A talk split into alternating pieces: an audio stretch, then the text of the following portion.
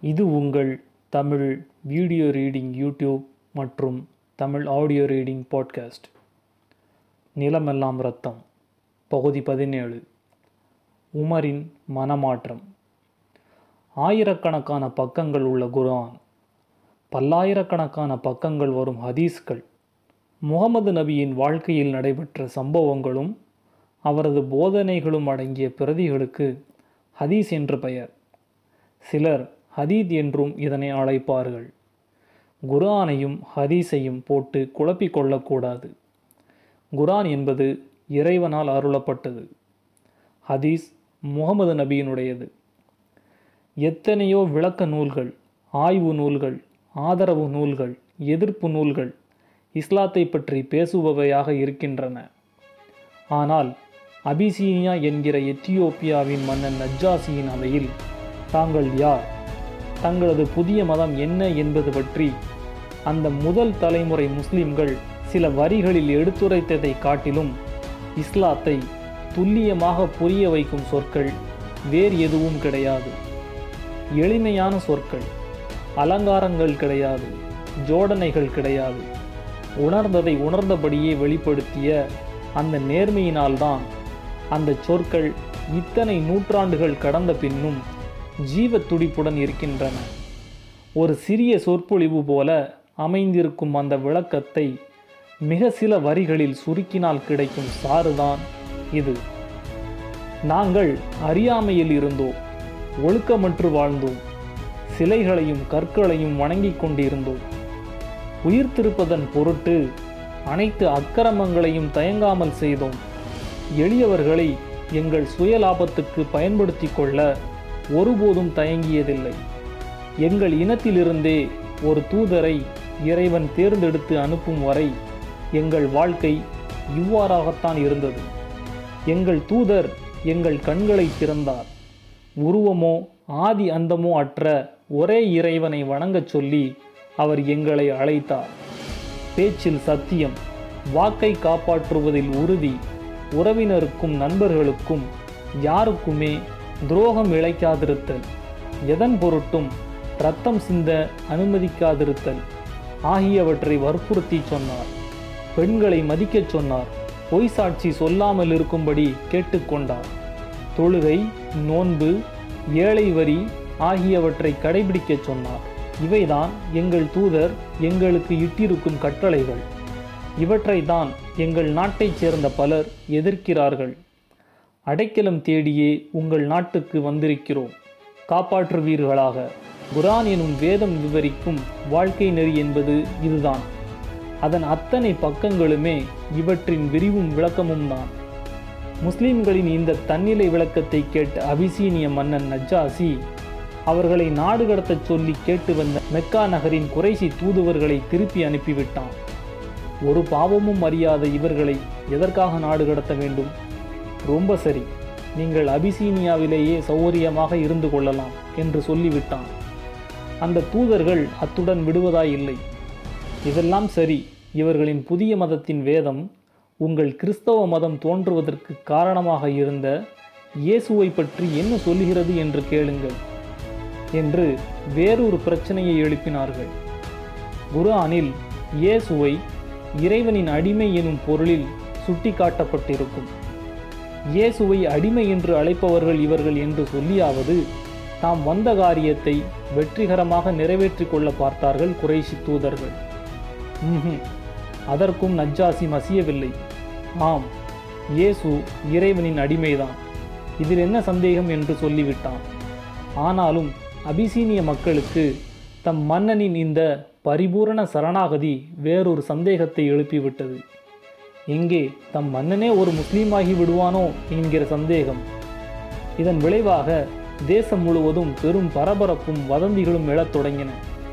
இயேசுவை நாம் இறைவனின் மைந்தன் என்றல்லவா சொல்கிறோம்? இறைவனின் அடிமை என்று அவர்கள் சொல்வதை நீங்கள் எப்படி ஒப்புக்கொள்ளலாம் என்று மக்கள் பிரதிநிதிகள் மன்னனிடம் சண்டைக்கு வந்தார்கள். உண்மையில் நஜ்ஜாசி ஒரு மத நல்லிணக்கவாதி. அவனுக்கு முஸ்லீமாக மாறுகிற எண்ணமெல்லாம் இல்லை. அப்படி ஒரு சிந்தனை கூட அவனுக்கு எழவில்லை. ஆயினும் அடுத்தவரின் மத உணர்வுகளுக்கு மதிப்பளிக்கும் பெருந்தன்மை மிக்க மன்னனாக இருந்ததுதான் அன்றைக்கு பிரச்சனையாகிவிட்டது. ஒருவேளை நாட்டில் பெரிதாக கலவரம் ஏதாவது நிகழலாம் என்று அவன் சந்தேகப்பட்டான்.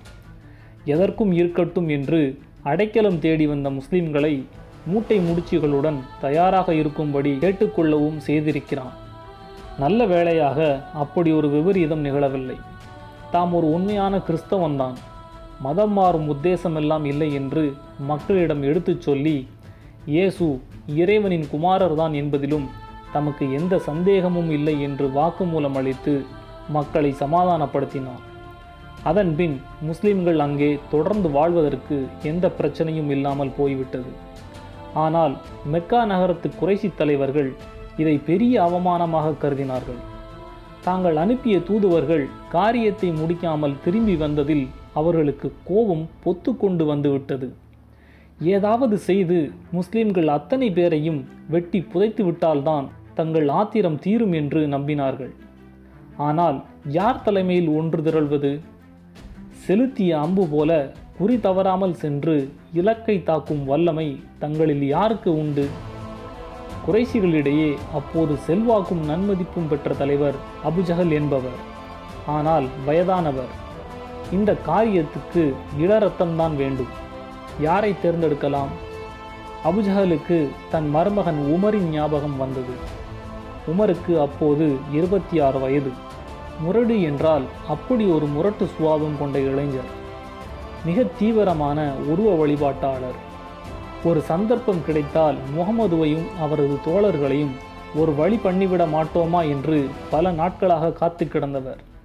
ஆகவே அபுஜகல் வாயிலாகவே அப்படி ஒரு வாய்ப்பு வந்தபோது மிகவும் மகிழ்ச்சியுடன் ஏற்றுக்கொண்டு ஒரு பெரிய வாளை தூக்கி கொண்டு உடனே கிளம்பிவிட்டார் உமரின் கோபம் உருவமற்ற இறைவனை முகமது முன்னிறுத்தியதனால் மட்டுமல்ல ஒரே கூட்டு பறவைகளாக இருந்த மெக்கா நகரின் மக்களிடையே இன்று இரு பிரிவுகள் தோன்றிவிட்டதற்கு முகமது தானே காரணம் என்கிற உணர்ச்சி வயப்பட்ட மனநிலை அவருக்கு இருந்திருக்கிறது. அதனால் முகமதுவை கொன்றுவிட்டால் எல்லா பிரச்சனைகளுக்கும் தீர்வு கிடைத்துவிடும் என்று நம்பினார்.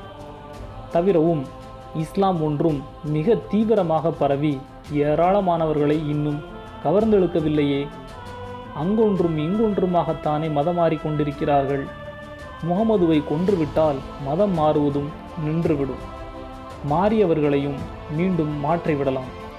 இவ்வாறு எண்ணியபடி முகமதுவை தேடி ஆக்ரோஷத்துடன் புறப்பட்டு போனார் உமர்.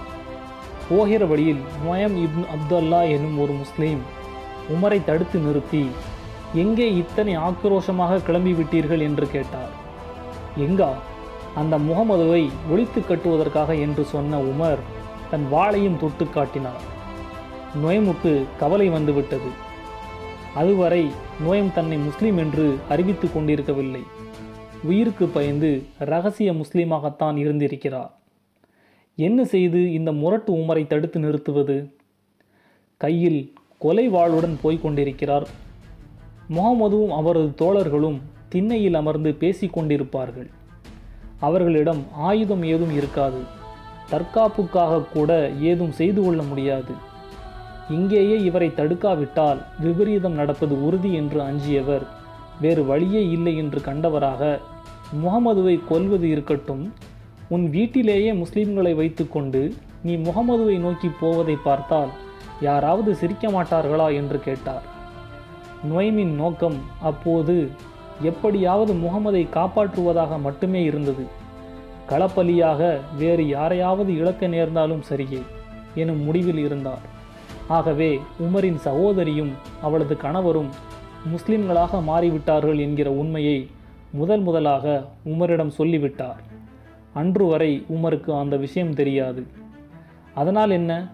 முதலில் என் வீட்டு கலையை பிடுங்கிவிட்டு பிறகு முகமதிடம் போகிறேன் என்று சொல்லிவிட்டு உமர் நேரே தன் சகோதரியின் வீட்டுக்கு ஓடத் தொடங்கினார்.